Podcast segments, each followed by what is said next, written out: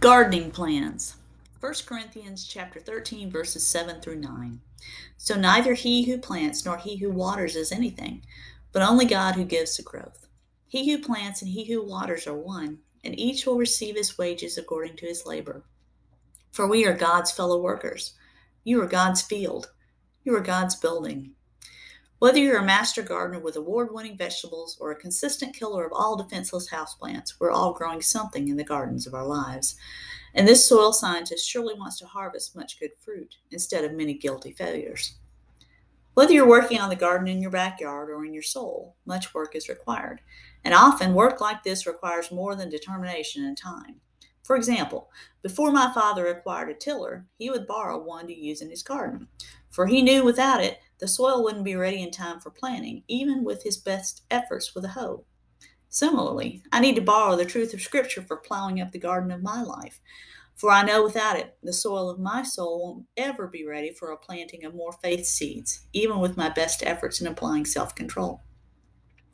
While thinking about the advent of spring the other day, this cycle towards growth in the gardens of my life popped into my head. I hope you think it's one that bears reading and repeating, for I know I surely need it.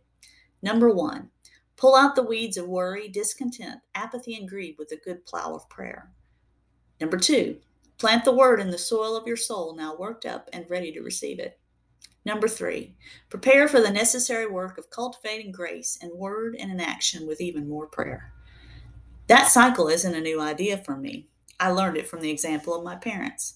Their consistent and careful application of prayer with purpose to the gardens of their lives has brought much fruit in many lives, including mine. Thankfully, I'm still seeing this cycle repeated and renewed in their lives today. This is because good gardeners are always working in their gardens, no matter the season, year, or strength of body. If they're not outside doing tasks, they're inside planning tasks needing to be done. Being, be it picking out seeds from a catalog or putting out stakes for cucumbers, those tasks are important. Likewise, setting aside time for scripture and prayer or sending a timely note of encouragement, those tasks are important. All of it adds up to root, shoot, and fruit development in gardens, both in our yards and in our souls.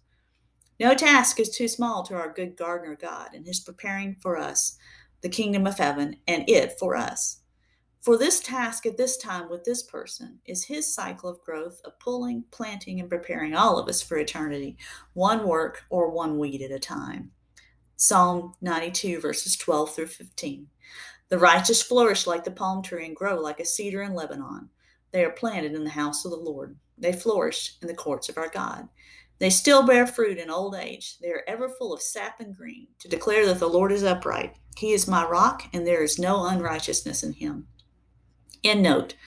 I think I need at least one or two congratulations for having successfully kept two houseplants alive for over a year. Big grin. Plus, a third houseplant seems to be managing to make it also.